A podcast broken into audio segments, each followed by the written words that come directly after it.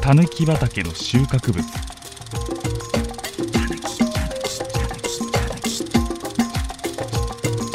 たぬき畑の収穫物。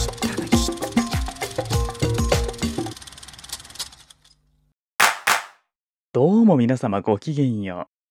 う。いかがお過ごしでございましょうか。たぬきと黒猫と怠け者でございます。さて、いつもなら私たぬきの頭の中、通称たぬき畑から、かつて触れてきた作品群を一つずつ収穫し、当時の体験を振り返りつつ、改めて見直してあれこれ言うところなのですが、今回はこのたぬき畑にお客様をお電話でお迎えし、対談形式でよその畑のあれこれをいろいろ聞き出してみる、たぬき畑にお客様。前回に引き続き、この業界の大先輩である、浮世研の考察ラジオの皆様をお呼びしての後編でございます。前編では主に、感想を語る、ラジオとして発信することを主としてお話を聞かせてもらいましたが、後編はがっつりとお題を持ってのフリートークでございます。よりによって私たぬきの一番苦手なフリートークでございますが、先日浮世研に出演させていただいた時に少し鍛えていただきましたので、まあそこまで無残な結果になることはないでしょう。ないよね。うん、ないと思いたい。まあ正直どんな方向に話が進むのか、全く見通しが立たない状態でございます。なお、今回のお題、トークテーマはズバリふたつ。自分自身にとっての自慰作品についてと、時代の変化を実感した作品についてでございます。さて、あまり長々と前説を伸ばしてゲストの方々をお待たせしてもいけませんね。では改めて、一時ミュートにしていました電話回線をつなぎ直そうと思い、えあ、あれあれちょっとえ、嘘え、あ、え、えー、皆様、少々お待ちください。これは、まさか。えー、失礼いたしました。まさかのまさか、こちらの操作ミスで電話を切ってしまったようでして、もう一度かけ直しましょう。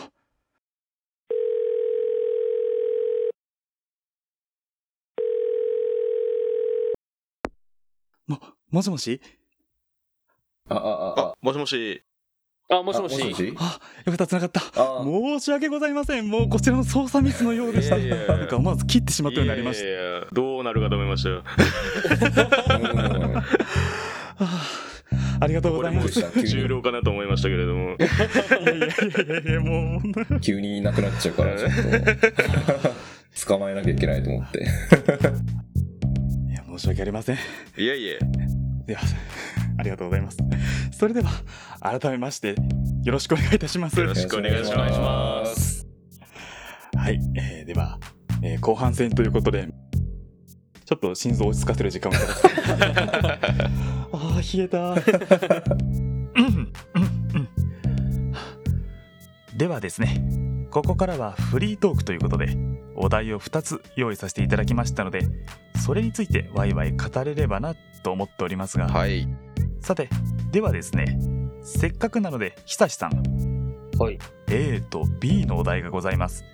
どちらを先にいたしましょうかじゃあ A から先に行きますか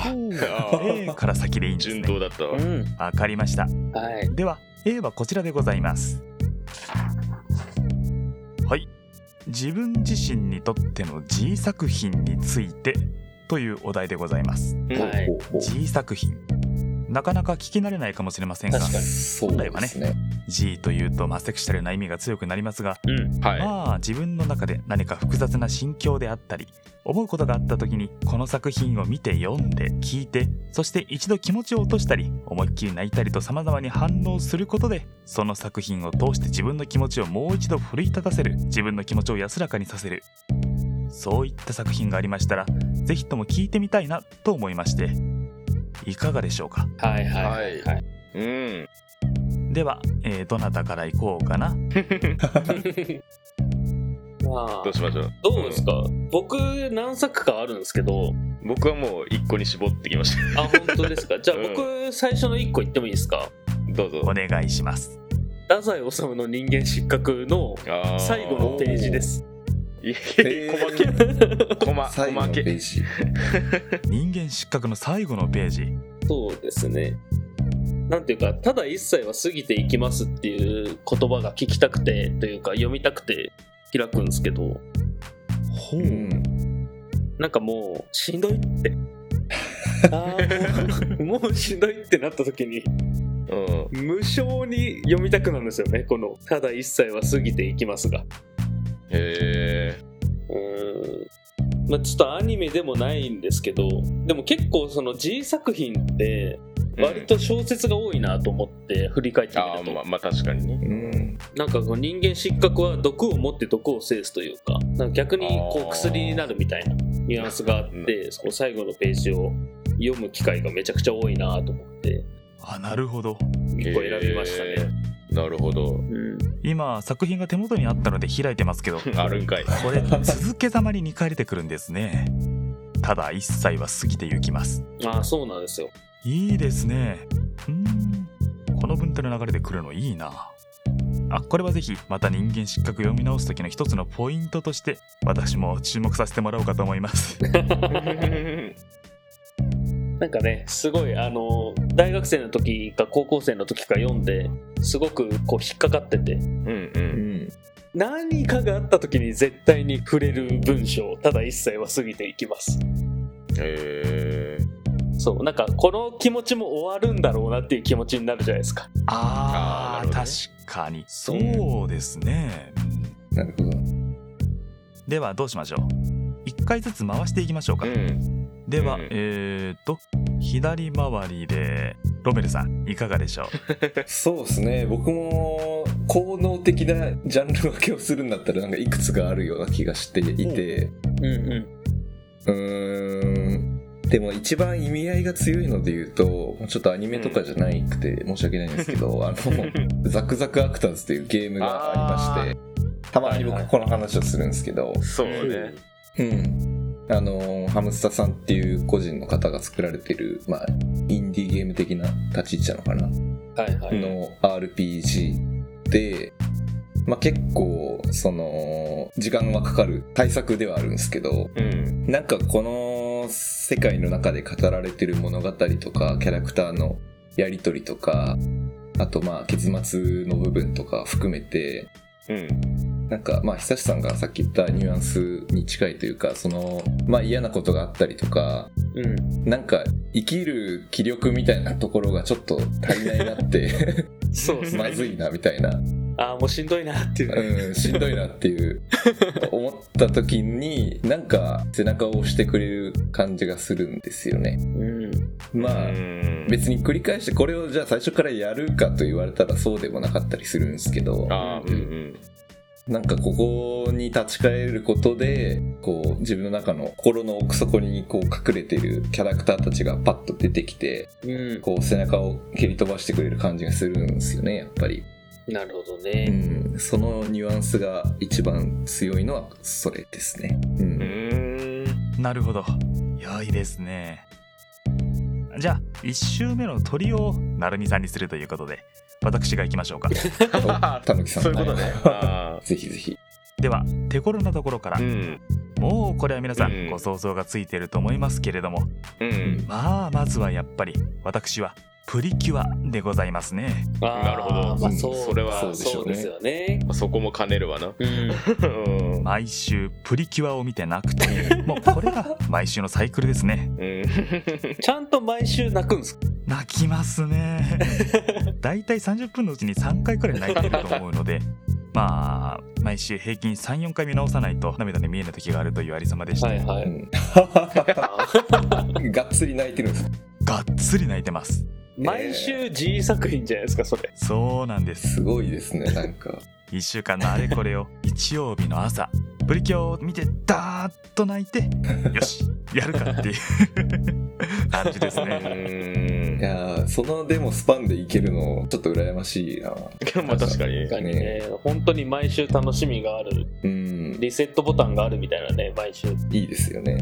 でそれでもダメな時は主題歌や劇版ですね、サウンドトラック、うん、あれをこう流しながら、まあ、特にこれは成美さんにしか伝わらないと思いますが、うん、オールスターズメモリーズのクライマックスのあのメドレー、うん、はいはいはい、奥行きのあるラジオを出してましたもんね、感想あれはもうダメですね運転してる時に聞くと途中で車止めないと事故るっていうくらいにもう泣くのではい、はい、目が目が見えてない、もうボロボロですえー、それは何系の涙なんですか？そのどういう感動なんですか？なんだろう、プリキュアに触れるということ自体がかっこいいものに触れる、憧れに触れるということなので、うんうん、なので、まあ、これは以前お話ししたと思いますが、私の場合はまず絶対的な理想としてのキューティーハニーがいて、うんうん、彼女に近づけないなと理解し始めた頃により近い存在として現れた憧れ、ヒーローがプリキュアだったものですから、ちょっと手を伸ばせば届くかもしれない存在なんですよ。うーん、なるほど。なのでやはり理想を目にして、そのかっこよさ、勇ましさに感動して涙を流して、そしてよし、今週もいっしゅうかんプリキュアに向けて頑張っていくか。あの姿を見たからには、力をもらったからには頑張らなくてはいかんだろうと、まあそういう感じの。はあ、なるほどね。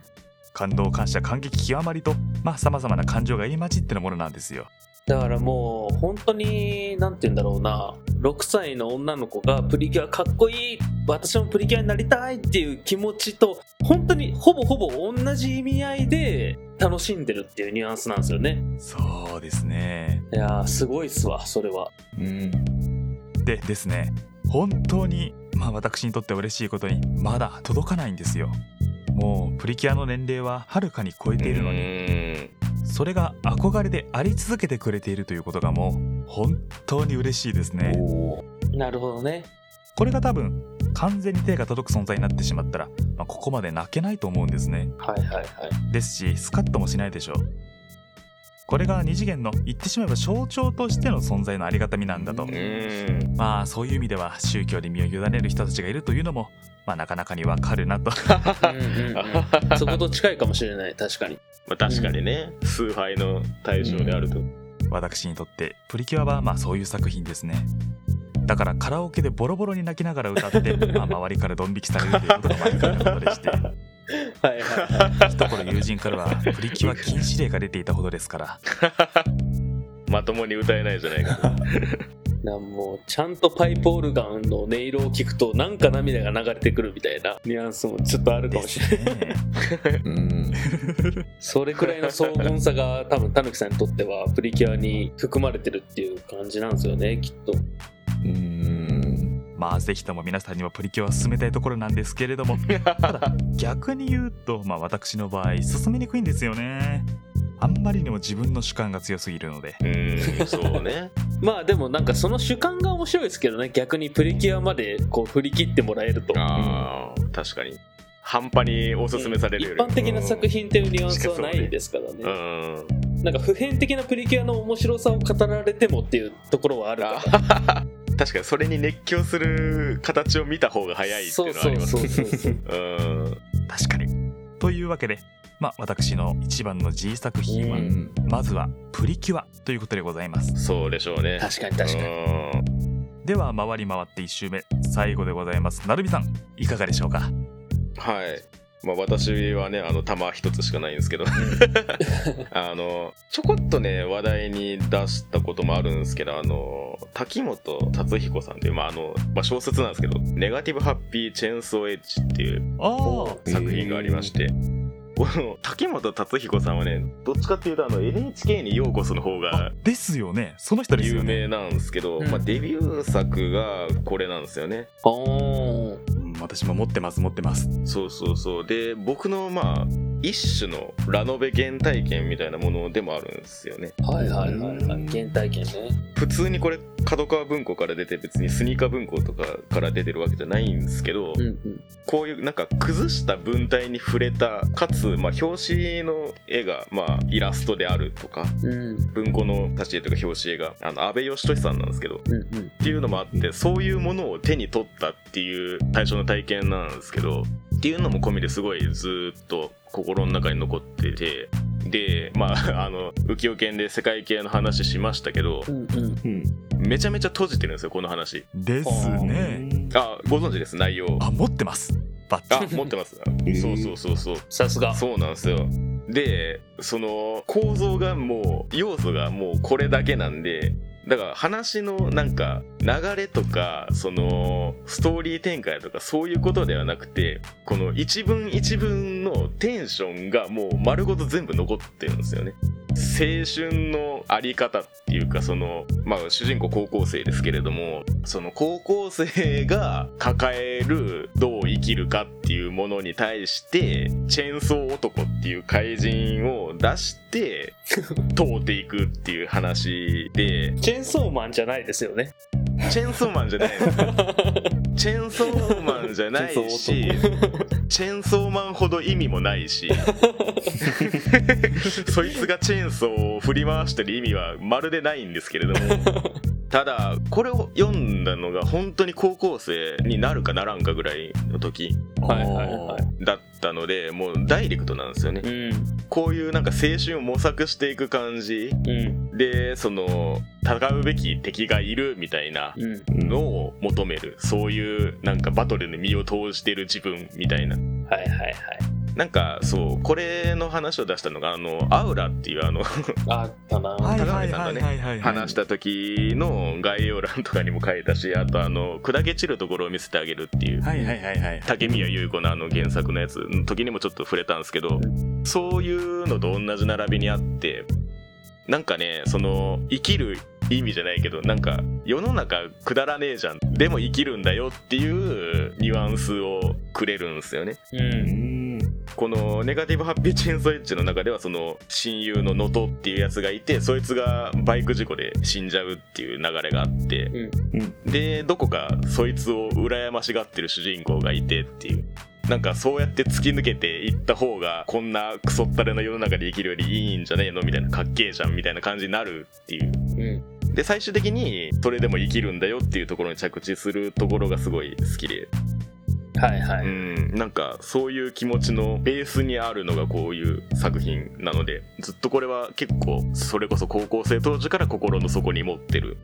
ものなんですよね、自分にとっては、うんうんうん、っていう意味でまあたびたびその思い返すというか、このニュアンスをすごい思い返します、はいはい、うん、私も持っていますし読んでいますけれど、やっぱり時代の話をすると エヌエイチケー の方が前に出てきてしまって、うん、まあ、隠れた名作のような、ね、扱いになってしまうのが惜しいなと思いつつもまあ、どうしてもそのような扱いをしてしまう作品なので。そうなんですよね。なんか得てしてこのデビュー作のドライブ感っていうのはあるんですよね。ありますねなんかこの初期衝動みたいなものでしか出せないニュアンスがあって、いやー、なるほどね。うん、いやー、久しぶりにタイトルを聞きました。はい、ではに巡目に入りましょうか。弾がひとつしかないのはなるみさんだけでしたっけ？あとは皆さんまだいけそうですか？まだありますよ、弾は。弾は入ってますよ、僕の銃にはそんなに大した弾ではないくらいですいや、ちょうどいいっすわ、なるみさんの話の流れおお、じゃあ久しさんお願いします。お願いします。いいですか？はい。うん、なんかあの本田孝義さんっていう小説家のデビュー作、あ、はいはいはい、でミッシングっていう文字通りね、何かを失ったミッシング、いつつの作品による短編集。でその中のルリっていう作品があるんですけど、うん、あのそれこそね、世の中くだらねえじゃんと。そういうニュアンスの女の子が出てくる話なんですけど。もう平凡みたいなものを嫌うし型破りな女の子が出てきて、うん、でなんかこうその時その世代にしか感じられない感情を持ってる特別な女の子が、うん、時を経て平凡な女性になっちゃうっていう話なんですよ。はいはいはい、だからその時の特別なものを失うっていう話なんですよね。なるほどなるほど。でそれに耐えきれなくてその女の子女の子っていうか女性は自殺するんですよ。へーっていう話で、でその女の子っていうのはサブキャラクター的なニュアンスというか、その主人公の憧れの女の子で、主人公が別にいるんですけど、うん、その主人公がその女性が自殺した時に抱く感情っていうのが僕の中で完璧なんですよね。うん、なんかこう悲観もあるし希望もあるし絶望もあるし、なんか全てがちょうど均衡が保たれてる感情で、うんうんうん、なんか自分の中で完璧なんですよ、この感情が。うーん、ミッシングのルリのこの読み味が。でこう結構何回も読み返してますけど、毎回自分を試すんですよね、読むたびに。まだ完璧だと思えてるかどうかっていうだからなるほどなるほど G ともまた違うかもしれないですけど、でもある種自分の中で G なんですよ、これって。まだ完璧だと思えてるかどうかっていうのは、うーん、だからそう、本田孝之のデビュー作のミッシングの中のルリに関しては一種こう G 作品なんですよね、僕の中で。うーん、自分の中を試すという G ですね。なるほど、うん、いやー、ミッシング久しぶりに名前を聞きましたね。あー、なんだか読み返したくなってきたなちなみにノブレさんがへーと言っておりましたけれど、うん、先ほどの女の子の感覚、それこそが正しく、あのまだよくわからないうちにロメルさんが読んでおられた、花の飛鳥組に出てくる主役となる中学生の女の子たちが言っていた、高校生やババア、大学生、あれは化石だよに連なる感覚ですね。うん、はいはいはいはい。これをまあそのような形で表現していくことはやっぱりすごく時代性のものなんですけど、それをこうしてちゃんと鋭く突きつけてくる作品群の中の一つとしてミッシング、私も記憶に残っております。なるほど、守備範囲が広いね何を話しても網羅してるじゃないですかすごいですね全部本読んでるいやいやいや、そんな。では先ほどと同じ順序でいきましょうか、ロベルさん。あ、えー、なるほどいやでもなんかそのそれで思い出したというか、ちょっと小説の話の流れになってるので、うん、まあ G 作品というニュアンスがあるかどうかさておきなんですけど、どうぞ。なんか多分一番影響を受けただろうなと思うのが、オンダリクさんのネバーランドっていう小説があって、寮生活をしてるあの男子高校生の話で、なんか冬休み期間かなんかで学校がないから大抵の人は実家に帰るんですけど、うん、なんかよにんだけ寮に残ると。あ、でそこで、まあ、年末そのよにんで、まあ、学校始まるまで一緒に、まあ、寮に残って生活していくっていうところからスタートして、なんか評価じゃないけどちょっとした日常ミステリー的なのがなんかいろいろ起きて、それをよにんでこう解決していったりとかしていく話の流れの中で、だんだんそのよにんの過去に起こった、まあ結構闇が深いと言いますか重たいエピソードが徐々に見えてきて、なんかそれをお互いがお互いに打ち、あら、音が飛びましたね。うん、飛んでますね、今。お互いがお互いのから飛んでます。でそのお互いがお互いの、まあ、話というか、うん、まあ、過去にあったことみたいなのを打ち明けていくっていう話の流れになっていくんですけど、うんうん、なんかその感覚が当時高校生だった自分は、あんまり自分のことを人に話すっていうのがめちゃくちゃ苦手だったというか、はいはいはい、うん、自分の内面、例えば音楽でも何が好きとか嫌いとかを人に開示するのが本当に苦手だったんですよ、えーうん、なんかだからこそなんだろうな、でもふざけたりするのは好きだったんですけど、なんかあんまりそういう踏み込んだ話がしたくないというか、うん、だめちゃめちゃ仮面をつけてた高校生だったんですよね、自分が、はいはい、だから友達とかはできるんだけど、なんかでも心の内は見えないよねみたいなニュアンスのことをよく言われるような感じの高校生だったのででもそのネバーランドを読んだことで、すごく自分がつけてる仮面が、なんだろう、それって単純に多分恥ずかしさとか、うん、照れ隠し的なニュアンスが強い仮面だったからつけてたものが、うん、なんかそれって必要ないんじゃないかっていう風に思い始めて、まあ、その当時の比較で言うとだんだん素直な人間になってこれたのかなっていうまあ本当になんかちゃんと仮面外せるようになったのは多分大学に入ってからなんですけど、大人になってから、うん、なんかその時点で自分が受け取るメッセージとしてはすごく強かったというか、必要な作品だったなってニュアンスが強いのがオンダリクさんのネバーランドです、うんえー、おオンダリクさんのネバーランド、はい、今度ちゃんと読んでみようというのも、まあ、私の好きな漫画家に萩尾元というのがおりまして、うんうんうんうん、その人がななじゅうねんだいに書いた傑作のうちのまあいっぽんにトーマの心臓という作品があるんですけれども、あ聞いたことある。それをベースにしたせんきゅうひゃくきゅうじゅうきゅうねんの夏休みという日本映画がございまして、うんうんまあ、それが男子寄宿校の中学生さんにんが夏休みに寄宿校に残って、そこにその夏の初めに自殺した少年の幽霊がひとり増えて、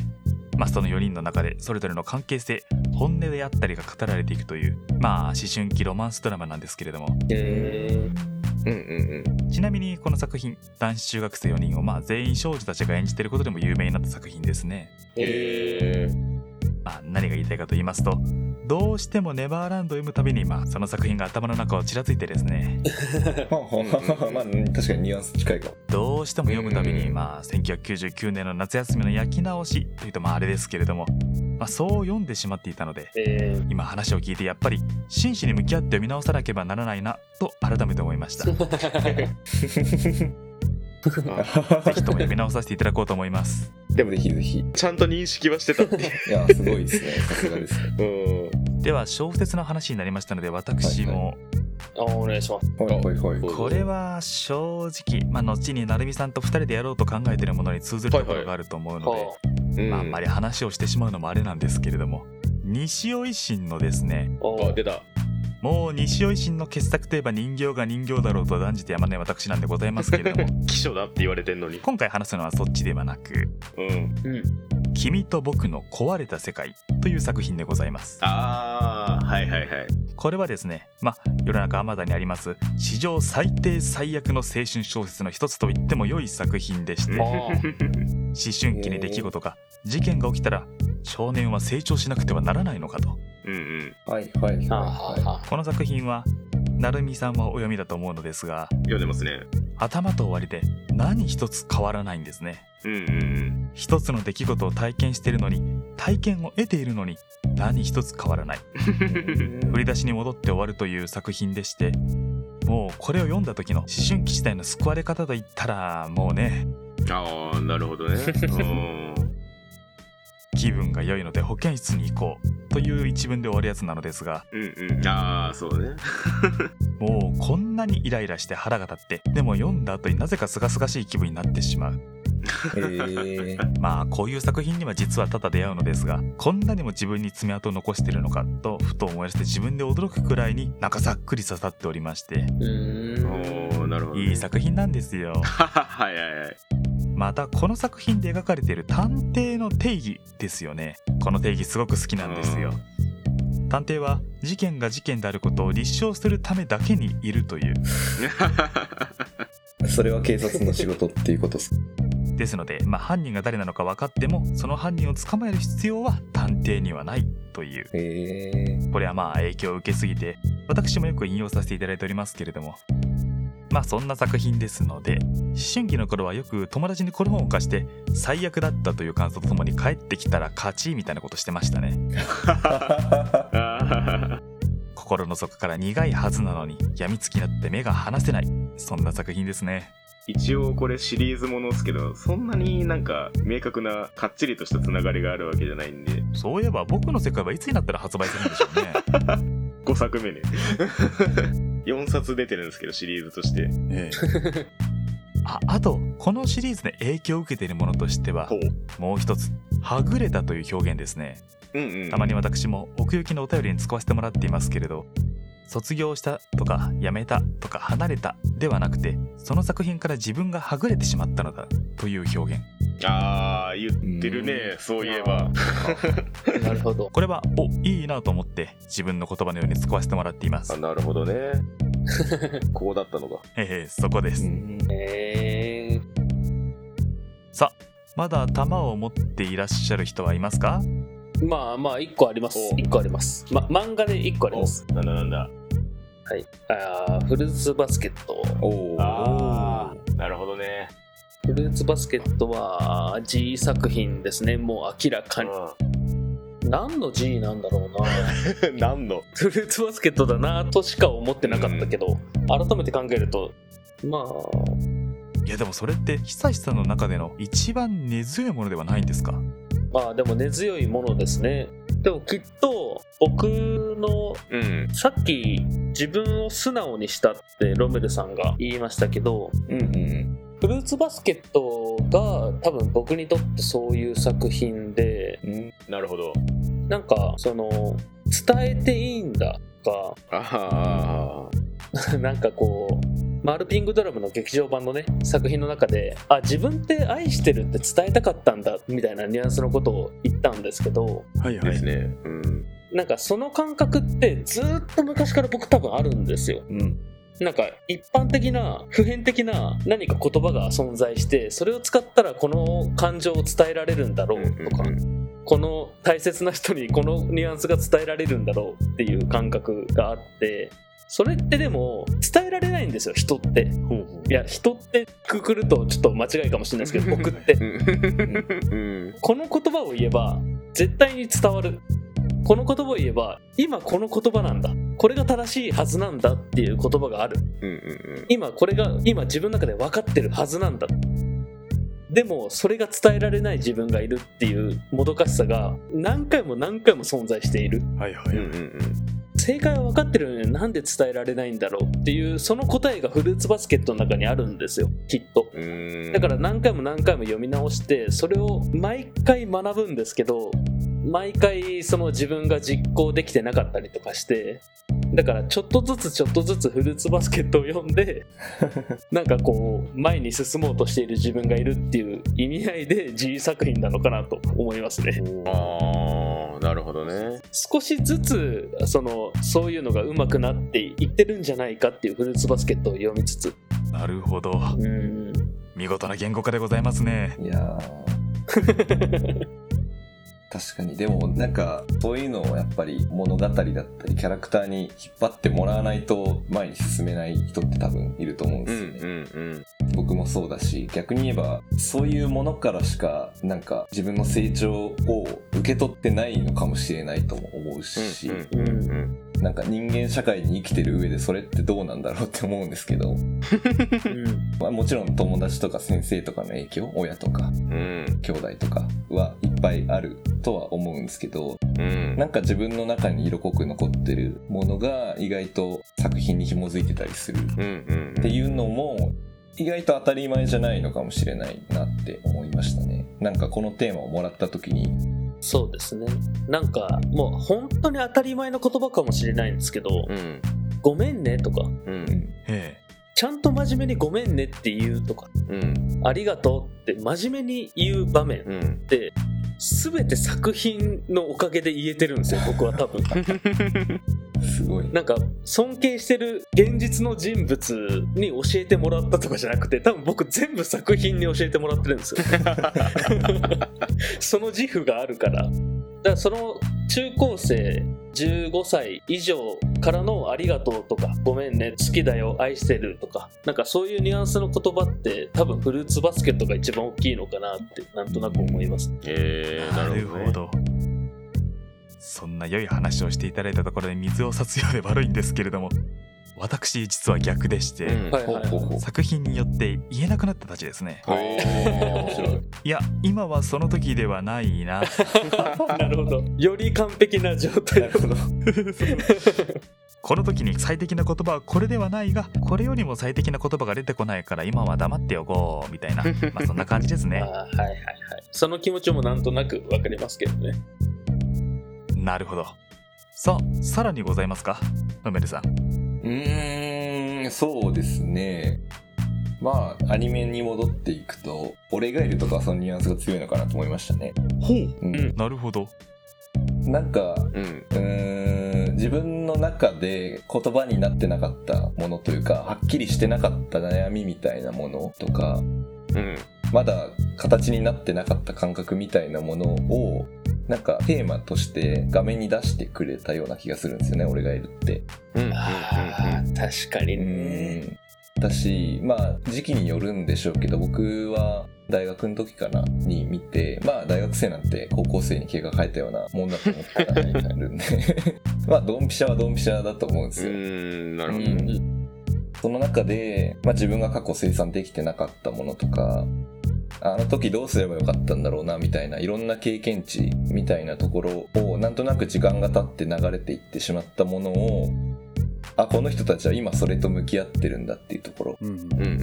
を感じて、なおかつそれに対してじゃあこう思う回答を示して、あ、でもちょっと違った、じゃあ次はこうしようみたいなことを繰り返し繰り返しやっていくのが、なんか自分の過去の、まあ、罪を償うって言ったらちょっと重い言葉になっちゃうんですけど、うん、はいはい、なんか自分の過去も含めてこの人たちが傷ついてくれてるのかなって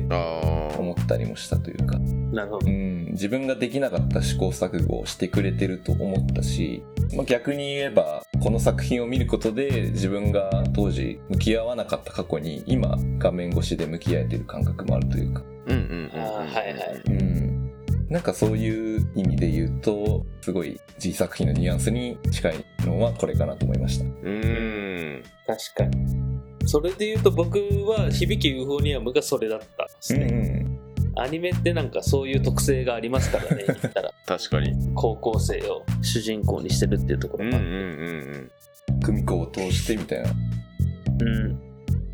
えー、実は、まあ、皆さんご存知だと思いますけれど、奥行きの方でオレガエルを扱った時に、まあ、お便りでも書きもしたんですけれども、はい、オレガエルのにからきゅうかん、まあ、つまりはにねんせい編ですね、は読まなくても良いというのが、まあ私の持論でした、うん、その理由としては物語が一切動かない、うん、同じことをずっと繰り返しているからだ。それがじゅっかん、うん、さんねんせい編に入った時に初めて作者が終わりの方向性を見つけたのか、急に一気に物語が動き出した、うんうんうん、だからいっかんの後はじゅっかんから先を読めば良いという持論をまあ持っているわけなんですけれども、まあでもそれは逆に言ってしまうと、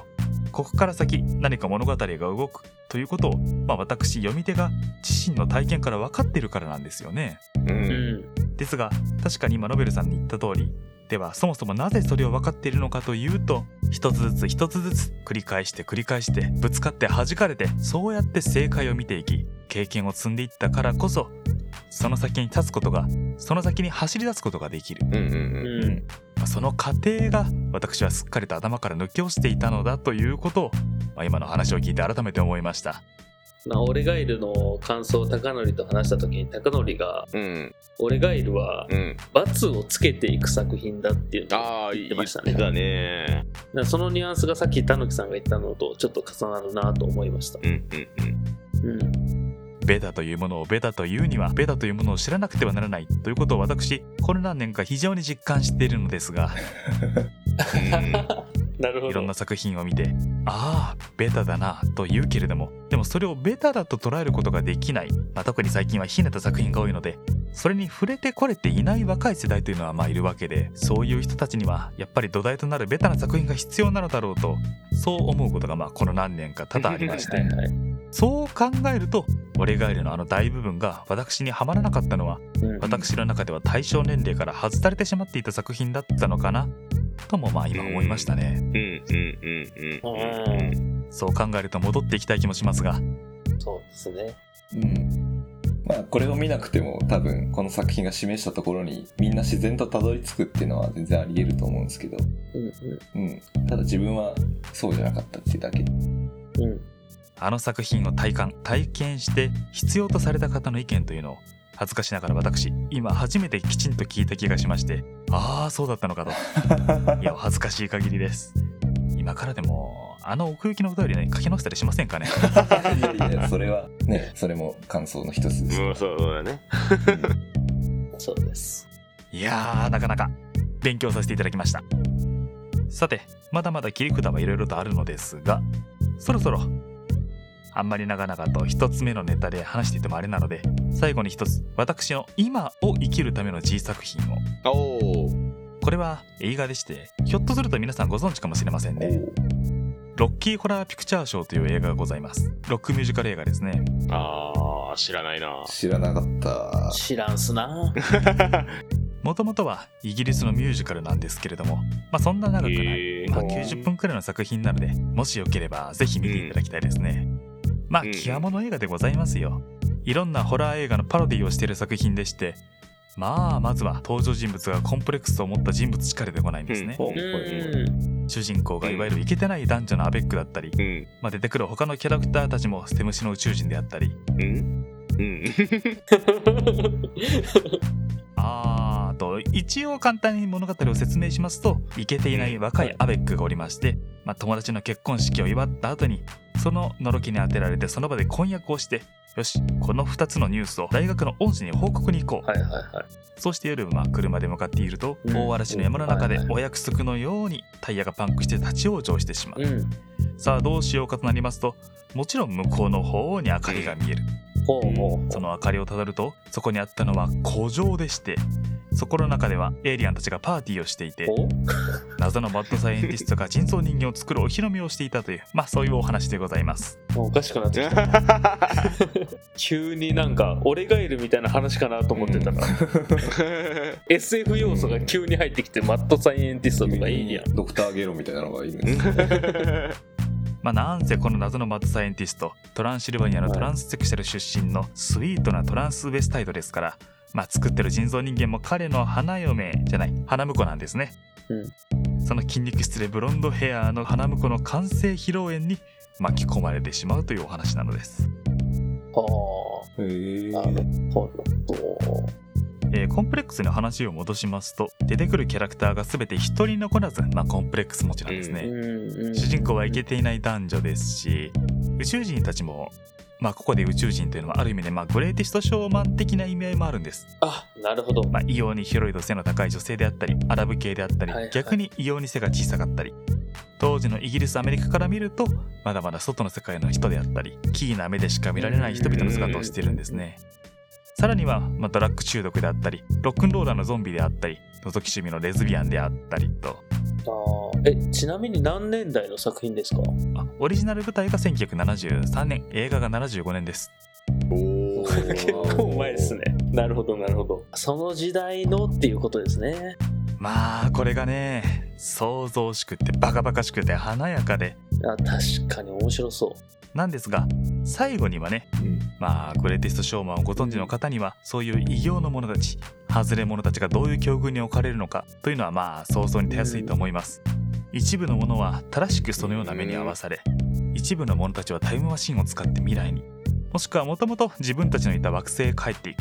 でもそのすべすらない我々主人公たちは、うん、イケていないちょっとしたコンプレックス持ちの、しかしその時代で死ぬことも自分たちの生きやすい世界に飛ぶこともできない、うん、今この地に足をつけて這いつくばって生きていくしかない我々は、これからどう生きていけばよいのかどう生きていかねばならないのかという、まあそこを突きつけてくる作品でして、これを見るともうどう今生きていかなくてはならないのかなんて、まあ、考える前にまず一歩踏みしめなくちゃいけないんだなという気にさせてくれる最高の作品ですね、はいはい、うん、ちなみに本作は観客参加型映画の元祖でもありますね。あー、へー、こんなに前からそうですそうです。じゃあ基本的には楽しいタイプの映画なんですかね？そうですね、うん、コメディロックミュージカルですね。なるほどね。まあ、芝居をやっていた頃は元が舞台なだけあって脚本も良いので、とにかく後輩たちに半ば強制的に見せてもらっていた作品ですねはい、ロッキーホラーショーでございます。まあもうこれタイトルからしてバカバカしさが漂ってくるんですけれどもバカバカしくもありつつ、なんかちゃんとテーマ性も投げてくる。そうですね、世界中にファンが多い作品です。あと結構男女ともに肌色濃いのが最高ですねへ昔ってそういうあれなかったんでしたっけ、なんか制限みたいな。まあそういうところもアンダーグラウンド感が強いのですけれども、うん、意味もなく流されるとかね、うん、特に意味もなく人が憎いなってまあそういう楽しいこともありつつ、なかなか楽しい、素晴らしい、もう我々外れ者からすると勇気どころではない、なんでしょう、カニ光線に近いというか、まあそういう形の G を超えた作品ですねなるほどなるほどなるほどといったあたりで、まだまだ語り足りない部分もあるかもしれませんが、一度ここで A のお題を終了にしたいと思います。はい、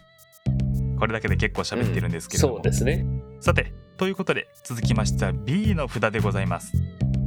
B はですね、うん、はい、時代の変化を実感した作品について、ということでして、はいはい、これはひょっとするとそのうち浮世研で触れられる題材かもしれないなとは思ったのですが、まあよければその前哨戦として、はい、よく私は奥行きのお便りなので、まあ、時代の変わり目がどうのとか時代がどうのとかやたらと時代という言葉を使いたがるたぬきなのですが、まあ皆さんにもそういった物差しとなる作品があれば聞いてみたいと思いまして、ほう、では今度は逆順でいきましょうか。ではなるみさん。そうですね、これも玉一つなんですけど、結構ねこれもなんかやっぱりその感想をやるやらんみたいなんでこの意識の向き方が違う節はあるんですけど、まあそういう意味で言うと荒ぶる季節の乙女どもよですね。 あ, あの傑作ですね。そう、これはまあもともと漫画読んでて、まあ、アニメも見てって感じではあったんですけど、はいはい、まあやっぱりなんかこっちサイド乙女どもサイドなかなか今までなかったなという気もしていて、うん、こういうテイストでこういうルートを経てこういうアニメの作品の中の一つとして残るっていうルートがちょっと珍しいなと思ったのがあって、うん、なんかある種ここを踏み越えてくる人がいなかったんじゃないかなっていう気もしてて、それはなんか一つやっぱりその岡田まりが岡田まりとしてやってきたことのなんか延長にある気もしていて、なんかそういう意味ではその積み上げていったものがその時代の節目でこう出てきたみたいな感じもしたので、なんかそういう意味でも新鮮な印象を受けましたね。語り口的なところとか、うん、確かに少年漫画であれをやるというのもなかなか、そうなんですよね。なんか立ち位置が結構特殊というか、なんかちょっとずつ変なんですよね、立場がうんそうなんですよね結構なんか複雑に入り組んでて、でもなんかああいう表面上はああいうポップな形で出ててっていうので、うん、うんまあね、作品としてもそのすごいコンパクトだし、やるべきことをやって一つこういう荒ぶる季節の乙女どもよって作品をバンってここに立てたなっていう感じがあって、そういう意味でなんか結構節目っぽい形をしてるなって思いますなるほど、そうですね。なんか童貞ものってあるじゃないですか。はいはい、ありますね。そうね一つのその特徴としてね、それを主人公が持っててっていう、うん、それのなんか女の子バージョンなニュアンス、うん、なんか奥行きの感想でもそんなようなことを話してたような記憶があるんですけど、そうですね、それはなんかすごく珍しいですよね。少女漫画でなんかそういうニュアンスの話がもしかしたらあるのかもしれないけど、うんうんうん、そうそうそうそうそう、なんか改めてそれを見せられると、うん、何か思うところがあるなとは思ってましたね、うん、確かに感想も話しましたけど、才能連成感でそうね、うん、確かに稀有な作品だったと思いますね。だからこの作品があることによってなんか再翻訳した男側視点の作品もできるんじゃないかぐらい思うっていうか、うんうん、はいはい、なんか一個ね視点が増えたなって感じがしますね。高校生でありながら中学生的青春の内容をやるというのもね、ああそうね、それもそうね、うん、まあ、あれこそらしいというか岡田まり氏の意地の悪いところですよね確かに実はね、さっき久石さんがおっしゃっていたように少女漫画においてはそこまで珍しいジャンルではないんですけれども、まあ、どちらかというともう少し対象年齢が上なんですよね。うーん、例えば私がもう大好きな岡崎京子の唇から散弾銃という、もう高典さんが読んだら絶対に放り投げるであろう作品があるんですけれどもはいはいはいはい、なんとなくもうどういう作品か分かりましたわもう唇から散弾銃というタイトルからして最高ですよね。うーん、まあ、これも大学を出て オーエル や新婚なんかのにじゅう代前半から中盤入りかけの女の子たちの話ですし、うんうんうん、そういった形ではね存在していたんですけれども、改めてその内実含め、まあ私も奥行きのお便りに書かせていただきましたけれども、うん、あの年齢の少女たちで描いてみせた、うんうんうん、しかも少年漫画だからといって気を疑うこともなくしっかりと正面から描いてみせた、うんうん、だからね逆に言うとあの作品の男の子たちって、うんうん、まあ、男のやだみ以外はものすごく脱臭されていますものね。ああそうね、うん、いや本当にそうだと思う。もう草食系男子どころか標本系男子なのではないかというくらいに脱臭されていましたけれどもなるほどね。だからそういうの、そういうダサさみたいなものを美しく描くとグッバイドングリーズみたいな、まあ、ああいうニュアンスのテイストになったりするのかなと思いますね、うん、ああドングリーズねあれも良かったんですけれども、崎陽軒の感想を聞いたときにそっちかと思ってしまって、うん、あ、やられたなと思ったんですよね。まあまあまあ、まあ、ちょっと、うん、あの関係ない話になっちゃうかもしれない。崎陽軒はそういう人たちですから。あれもなんか久しぶしが炸裂した回でしたね。まあね。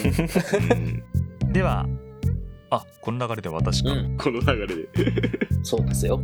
この流れでそうですね。あ、じゃあもうベータなところで言っていいですか。はい。では S がよっつのアニメ版グリッドマンで。おお。なるほど。うーん。思ったよ。まあ、今回私は手札を新しいように切っていこうと思いますが、なるほど、はいはいはい、おー、あれはやられましたね。あれを見せられた時に古いコンテンツでこんな新しいことやりやがってこんちくしょうとも思いましたけれども、なので逆に皆さんがあの作品をどう見たかって非常に気になるところですが、ああね。ちなみに皆様、元の電光障子の方はご覧になったことはないっすね。ないないないない。ないんですけど、なんか記憶に残ってる特撮の場面があって、元をたどるとこれだったんじゃないかって思ったりはしてます。えー、あ、うん、もう私はそれこそにせんじゅうねんだい、まあ、ゼロねんだいからにせんじゅうねんだいですね、うん、あの時代の空気感というものが大嫌いで、うん、まあ、特に作品物によるまあキャラクター造形であったりね、もう何度も例に出して申し訳ないんですけれども、キョン君的キャラクターであったりが非常にまあ幅を利かせて、あとまあもう一つ、映画版リアル鬼ごっこ的な死が空虚として描かれるデスゲーム的なものであったり、まあ要するに対岸の火事としての人生、自分を含めた世界、人生の描き方をしてきた中であれがドンと提示されたわけですよ。なるほど。まあウェイクアップですよね。うん。あれを見た時のまああの強さ、まあ、果たしてあれを強いと感じてくれる人が私以外にいるんだろうかとも思いましたけれども、常にあの目を覚ませから始まって、そして最後には目を覚まして終わる、うんうん、そうですね、うん、まあ、我々に一体何をメッセージとして訴えてきているのかと、まあ、そんなことを考えているうちに、まあ、そもそもからしてこれは考えるまでもなく我々のことを言っていたんだということに気づかせてくれた作品でして、まあ、ここから時代が動いたなということを強く実感した作品でございます。ですのでもう最終話を見た時にはもう膝を打って素晴らしいと、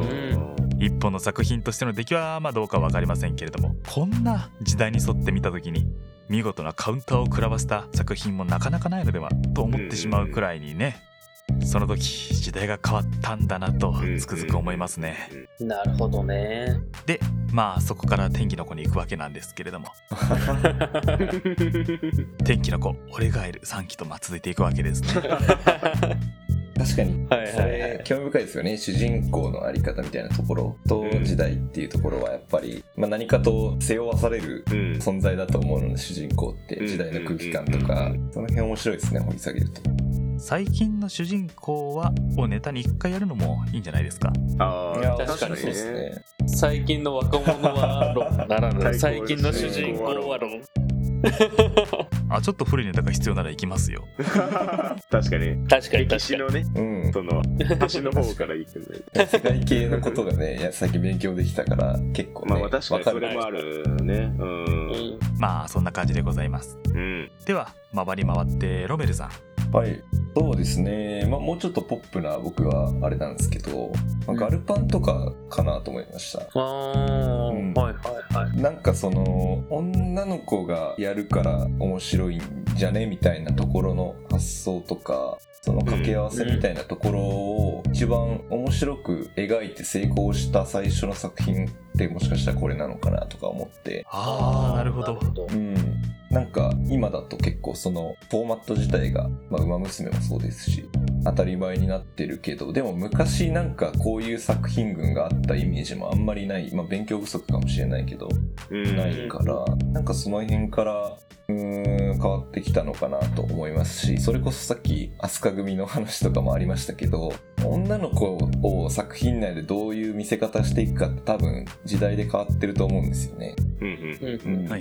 なんかこんなにこうトゲを抜いた感じで作品内に持ってきてたのかと思うと、昔の作品の方が結構もうちょっと手に負えない感じをもっと出してたような印象があるんですよね。昔のヒロインの方がもっと暴れ回ってたまあちょっと話がずれちゃいますけど、はいはいはい、うん、なんかその辺をこう綺麗に落とし込んで可愛く全体を見ていくみたいなやり方がだんだん広まってきてるのかなと思いますね、うんうん、確かにそうですね。先ほどロメルさんが言われた通り、それまでにも戦闘美少女の系譜というものがありまして、まあ、特に少年漫画における戦闘美少女においては男の代わりにまあ男の役割をするヒロインというふうにまあ描かれることが多かったんですね。まあ、それは性格とかキャラクターの描き分けだけではなく、まあ、武骨な武器を持つであったりと、まあ、様々な形で描かれてきたんですが、まあ、基本的には戦うというものの中でしか描かれてこなかったんですけれども、それを確かにポップなところに落とし込んだ、まあ、もっと言うとアイコン化した、うん、メカメカしい戦車の上にポツンと、まあ、アールツーディーツー みたいな女の子の頭部を乗っけるというだけで完成する、この絵柄の持つポップスターを世に証明してみせたという意味で、ガール&パンツァーはでかいですよね。うん、なんか戦車を擬人化するとかじゃないですもんね、ガルパンって。確かに、ね、あれは国を擬人化した集団ですからね。なんかね、反擬人化みたいな擬人化ではないです感じですもんね。とかその意味では正しくヘタリアの女子版が戦車に乗った作品なのか、うん、なんかそんな感じがするっすね。とまあ偉そうなことを言いつつも、最初の劇場版しか見たことない私となんでそれを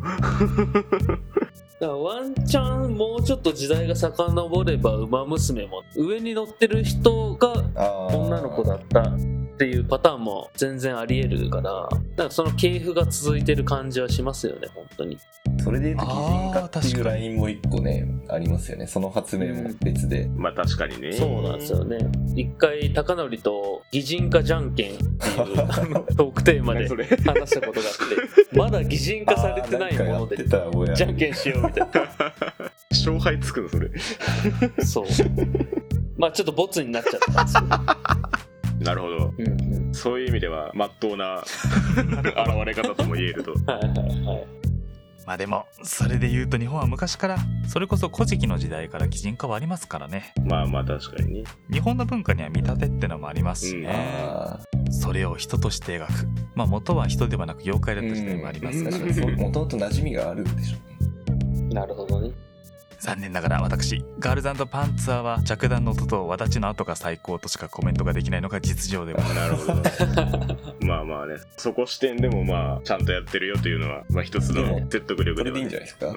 ん、そうそうそう、うん、ガルパンは、うん、そういう作品ですよ、ね、だからああいう形として許されてるみたいなとこあるしうんうん、うん、濃いファンがつくのはそういうとこだと思いますけどね。そうね、うん、そうですね、うん、なるほど。はい、ではいち巡目、まだいち巡目あ、鳥であります久志さん、よろしくお願いします。はい、えーまあ、僕がアニメを見始めてからリアルタイムで実感した、まあ、今はでも実感してるっていうニュアンスで言うと、うん、やっぱり君の名はが、うん、ものすごく転換点ですね。僕がアニメにハマってから今の今までで、なんかこう分岐点っていうと結構君の名はがすごいあるなって思ってるんですけど、ちょっとあのね、たぬきさんにはタブーのね作品名かもしれないですけど、いや別にそこまでやっぱりなんかこう良くも悪くもね、アニメの市民権をすごく一段上げた感じがしますし、ね、逆にこうだからこそね、アニメ制作側にも変化をもたらしたような気はしてて、なんかこう一つ成功のメソッドとして時代の変化をもたらしたんじゃないかなとは思います ね, ねなんかもうちょっとこう本質的なところとは手前の話にはなってしまうんですけど、まあ君の名はがヒットしましたよって、その数年後にはこうアニメ作品、特に劇場版に関しては背景のクオリティが明らかに高くなってるし、歌詞入りの楽曲を流してダイジェスト映像を流すみたいなよく見るようになった気がするんですよ、まあ、作り手に与えた影響もかなりね、なるほどでかいですね、まあ、意識せざるを得んっていうのはね、うん、ありますけどね。そうそうそうそうそうそうで、なんかそのテレビシリーズの作品に関してもなんかそういうニュアンスをものすごくいいとこ取りして、いい意味でいち早く形にするのが、スピード感が速かったのが エーワン Pictures と CloverWorks の、まあ、あのアニプレックス直属の制作会社、あそこがもういち早くその嗅覚が鋭くて取り入れていったっていうで、コンスタントに派遣アニメを作り続けてるわけじゃないですか。だからそのなんか作品ともまたちょっと異なっちゃうかもしれないですけど、なんとなく作品単体で感じるというよりは制作側が切ってくるカードっていうもので時代を感じたりとかは僕はしますね。うーん、なるほどね。あけびちゃんとセーラー服の感想でもウキウキのやつでちょっと話しましたけど、ちょっと京アニメがやっぱり今流行る作品とかでも京アニが出してないのに京アニが出したような作品が多いんですよ割と、うん、なるほどなるほど、うん、なんかそういうものをいち早く取り入れてる作品ってやっぱりこうみんなに見られるし、うん、今だったらリコリコとかね、うん、そうね、なんかキャラデザ京アニっぽいなってちょっと思ったりもするんですけど、うん、やっぱ人気じゃないですか。そうですね。なんかね、その辺をいち早く取り入れてる感じはなんかこう時代の潮流を感じるなと思いますね。確かにそうですね、うん、君の名は、うんうん、あれによって一つほっとしたところがありまして、うん、あもちろん全てを全て否定してるわけではありませんよ、うん、特に今現場におられるロメルさんなんかはご存知だと思いますけれど、はいはいはい、ストーリーを作るとき、まあ、大概縦軸と横軸のにほんの軸で物語を作るという手法がありまして、うん、まあマドカマギカなんかを想像していただければねわかると思うんですけれども、うんまあ、ここじゅうねんほど軸がいびつな作品が多かったんですよ。縦軸と横軸のバランスと言いましょうか、うん、縦軸をいっぽん極端なものにして横軸には順当に作ったものを合わせたりすることによって、まあ、奇をてらったストーリーにしようという制作姿勢が非常に増えた時代の中で順当にしっかりとしたシンプルな縦軸と横軸で面白いウケる作品が作れるんだということを、まあ、改めて証明してくれたのが君の名はだったなと。うんあれほど見て縦軸と横軸のはっきり分かる作品もないですよね。うんなるほど。その縦軸が設定ですか、えー、縦軸がいわゆるボーイミーツがある少年が少女と出会い少女を失い少女と再会するあ普遍的なニュアンスの横軸が巫女の少女が夢でお告げを受けて人々を救うために奔走する、まあ、すごく普遍的な軸をにほんクロスさせたお話なんですよ。マドカマギカなんかどうですというねあ、まあ、とにかく軸がぶれたり対比がおかしい作品の多い今の世の中できちんと均等に真っ当な軸の組み合わせでもちゃんと面白いものが作れるんだよということを、まあ、改めて見せてくれたというのがそれこそね深夜帯作品をリアルタイムで見てるような我々が喜びそうなものばっか作っていてもねというところはやっぱりありますよね。まあそういうニュアンスですよね、うん、まあだからこそ、まあ、鬼滅の刃とかに繋がっていくのかなとも思いますしなんかその、その土台を作ったような感じはしますねこの作品は。鬼滅の刃もアニプレックスだったなそういえば思うつぼ鬼滅の刃ねはいあまあここで爆笑を開かないようにしておこう。はいということで、えー、いち巡目でございました、はい、さあまだカードを持っていらっしゃるお方はどうですか。あでもそのなんだろう作品送り手側というか作り手側の話の流れで言うと、うん、僕がガルパンともう一個迷ってたのがあのからかい上手の高木さんなんですよね、うん、はいはいはいはいはい、うんでまあ高木さん以降、まあ、これは漫画含めアニメ含めなんですけど、うんうん、高木さんフォーマットみたいなあーなるほどね主人公男と、まあ、個性的なヒロイン、うんまあ、ほぼ一名メイドンみたいな人の日常系のやり取りをやっていくみたいなのめちゃくちゃ増えたなって思うんですよ。なるほどまあまあそうですね、うん、もうそれがジャンルとして一つ成り立っていて、うん、もうある種異世界系ぐらいの勢いあるとは思うんですけど、うん、本当にいろんなヒロインがそれ以降生まれたなと思うしその中でも特にこう人気が出る子が勝ち上がってきてアニメ化を勝ち取りみたいななんかそんなニュアンスもあるというか確かにその辺はでもじゃあ高木さんがじゅうねんまえにじゅうねんまえだったらそんなに面白く世の中に出てきたかと言われたらそうじゃない気もするから、うん、はいはいはいはい結構時代的な動きというか、うんうん、なんかこういう作品がちょうどいいなって思って受け入れられるような時代感になってきているっていうのが一個思うところですね、うん、なんか縦軸横軸みたいなところで言うと、うん、どっちかというとこれもまたいやそれは別か君の名は別でまあ日常系アニメで言うとなんか軽音以降の流れでよく話されてると思うんですけど、うんうんうん、それをもうちょっとシンプルにキャラクターを据えて物語もそんなに大きく動かすことはなくみたいな、うんうんうん、だから自分からしてみればこれをアニメでじゅうにわかけて腰を据えて見ることにそんなに意味があるのだろうかみたいなことを考えていた時期もあったりするんですけどはいはいはいでもやっぱりめちゃめちゃ人気なんですよねラブコメって、うん、っていう事情もあってお金の話をすると海外でびっくりするぐらい値段がついたりもするというかそういう世界的なニーズの流れもあるから、うんうん、まあ、どんどん新しい作品も生まれるし、まあ、その辺は最近ならではの流れですかね。確かにね。まあ今感じたのはアニメの恋愛作品って今何があんのっていう、ああ確かにねのはちょっと〇〇さん系以外ってなんだろうって思った時に最後に見たのってクズの本懐なんじゃねえかっていうまあアラブルとかもそうかもしれないけど、それをまたちょっと恋愛作品ともまたちょっと異なる気がするし、なんかそういったものが求められてるっていう意味では時代の変化のニュアンスが強いのかなってちょっと思ったりもしますね。確かに、うんうんうん、ライトに恋愛したいんですかね皆さん。うーん、なんか自分の恋愛とはかけ離れた何かエンタメ的なものを求めてるんですかね。なんか自分の時って自分ごとのものをすごく求めてた気がするんですけど、はいはい、そうよね。だから自分が中学生だった時って高校生になったらこういう恋愛をしてこういう言動がとか、大人になったらこういう風にとか、そういう感覚で映画とかアニメとか漫画とか読んでた気がするんですけど、うんうんうん、今はまたちょっと別のそれこそ異世界ものみたいな感覚でアニメアニメというか恋愛を見てるニュアンスが強いのかもしれないですね。うん、なるほど、うん、ファンタジックなニュアンス。そうやっぱり消費するっていうニュアンスがどんどん強くなってる気はするんですよね、コンテンツに対して。うん、確かに、うん、なんかだから初期設定みたいなところがもう全てみたいなところで、ね、まあ出落ちのねラノベのタイトルみたいなど真ん中とにかく弾をそれぞれ決めたところに放り込んで、あとは同じことを見ていくみたいな、まあ、ちょっとこんなこと言うと失礼ですけどなんかでもそういうところを楽しんでまた別の作品に行くみたいな感じなのかな。多分昔の作品の方が多分いろいろ時間かかると思うんですよ、表現するのに、うんうんうん、複雑だし、その分ストレスもあるし。確かに最近の作品は求めてる側が変化を恐れていますし、うんうん、変化するのであればそれは今度はより劇的なものではないといけないというような、まあ、そんな感じはありますよね。うん、うん、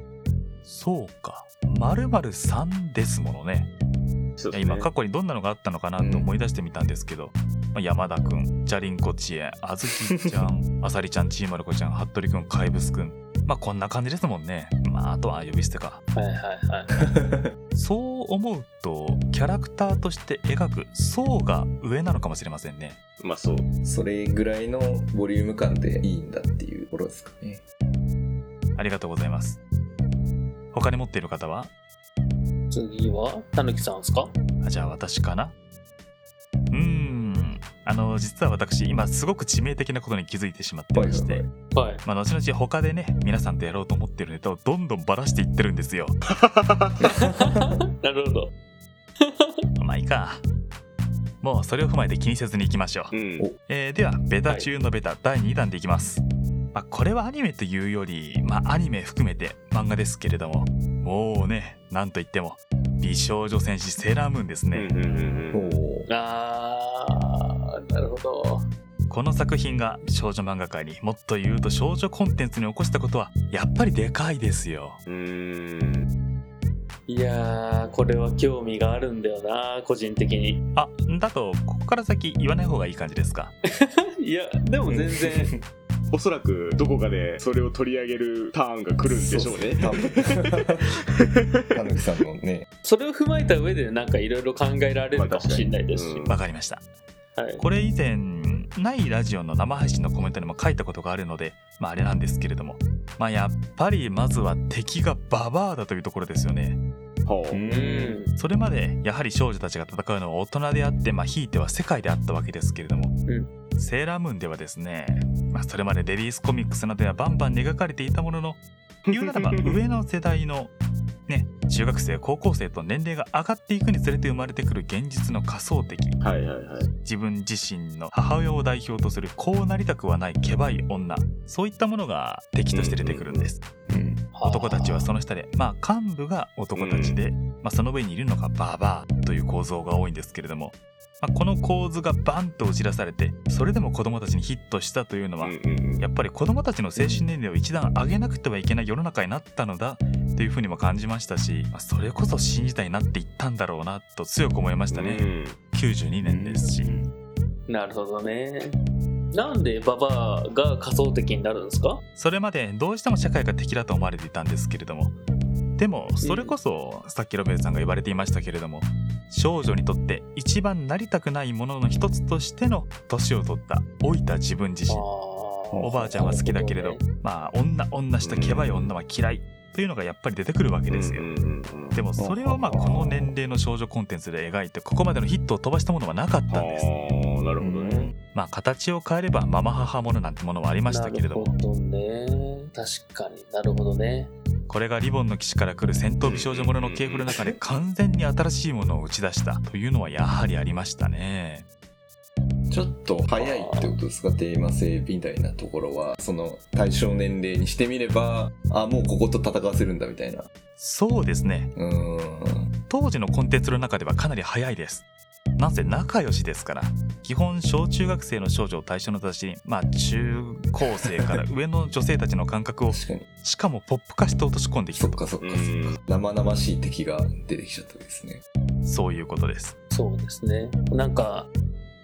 いやこれはちょっと長くなるからやめよう一本分になってしまう、うん、やめときますカットしてください。この変な感じはカットしてくださいセーラームーン良いですよ、うんね、久井さんはもう確約されておりますので、はい、後のお二人でもぜひぜひおすすめいたしますまあアニメでもごねんしかやってないですから、最近のはともかくそんな長くないです。いやいやいや、ごねん、ごねんは長いよ。基準値がちょっと違うんですよ、もう我々の相場はさんかげつ。もう最近はバンクールじゅうにまで何を描けるんだろうと思ってしまうぐらいの最近のは短さを感じてしまうので、まあ、それこそ時代の変化ですよ。さんかげつで全てをやりきる作品が増えたの。確かに確かに。といったあたりで具体的なものについてはまたそのうち久井さんとできたらと思っておりますが、うん、そうですね。では久井さんありますか？うーん、そうですね。正直ないんですけど、まあでもなんか今パッと思いついたのは別の切り口で、あのデビルマンクライベイビーとかは、うんはいはい、すごく時代の変化を捉えた作品なんじゃないですかね。なんかその象徴的なニュアンスが僕の中でイメージがあって、うん、そのストリーミングサービスでアニメ作品を見ようよっていう、そのなんかネットフリックスの顔になってたのがデビルマンクライベイビーだったなと思うんで、確かにね。なんかまあ最近のね、直近の奥行きのあるラジオでもディズニープラスに悩まされるっていう、いや本当よあれなんかこのやっぱこれって時代の変化でね、なんかこうアニメ視聴者がこう右往左往させられるみたいなニュアンスがあるのかなと思うんでその最初がねデビルマンクライベイビーだったかなと思いますね。いやー、私もネットフリックスには入っていないのであれを見るのには苦労したな。まあデビルマンなので見なくてはと頑張りましたけどね。確かにね。なんかその場所そのパッケージだから許されるみたいなニュアンスの作品もちょこちょこそっから出てきたのかなっていう感じもしますよね。うん、そうなんですよね。良し悪しがあるんですよね。うん、なんかまあなんていうかコンプライアンスとか放送行動とか、うん、そういうところからこう解放されるっていうニュアンスも若干その時は強かったし、ね、うん、デビルマンクライベイビー。うんうんで、またあの一斉配信をやり始めたので、ああそうね、うん、はいはいはい、この辺りから、まあ、販売の方も全巻ボックスセットしか作らないというのもてらいなくやり始めましたよね。バラ売りの意味がなくなる、うん、あれ結構痛いんだよなおかげで未だにサニーボーイが買えていない。そうね、あ、それ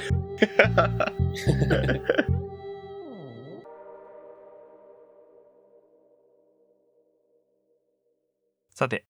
縁も滝縄ではございますが、あまり時代の変化を出し続けてもキリがなくなってきますので、というかこれを続けていくと、まあガンダムがとかヤマトがとか話が終わらなくなっていきますのでねまあまあね、その歴史の話をねすれば、うん、そうですね。そうなんですよね、はい、もうそれは歴史まで遡っちゃうと本当にそうなっちゃいますね。あくまでもあの実感値としてのね変化なので、そうですね、うん、はい浮世系の守備範囲としてはちょっとねまたふさわしいゲストが他にいるかもしれない歴史家の方々そうですね、うん、いそうだな誰か。なんでこの話でエヴァが出てこれんだとかねなんか以前怒られちゃう知らないからねう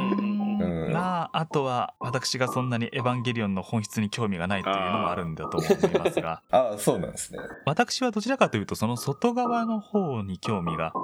まあそれはだいじゅっかいでエヴァ会をしようかと企んでおりますので、まあ詳しくはその時に、うん、はいはいはい、おー、あー、ぜひぜひ楽しみ、はい、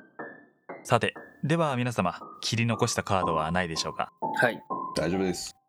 ありがとうございます。ということで想像以上に長くなりましたけれど、まあその分少しでもワイワイ話ができたのではないかと思いたいと思います。はい。では皆様長時間お付き合いくださいまして本当にありがとうございました。最初のトラブルがいえいえいえいえ。では今後も末永くこちらも皆様のラジオを聞かせていただきたく思いますので、はい、どうぞよろしくお願いいたします。よろしくお願いします。こちらこそ。ではありがとうございました。ありがとうございました。ありがとうございます。といったあたりで今回はここまで。お付き合いくださいましてありがとうございました。ぜひとも皆様次の収穫物でお会いいたしましょう。バイバイ、さよなら、ごきげんよう。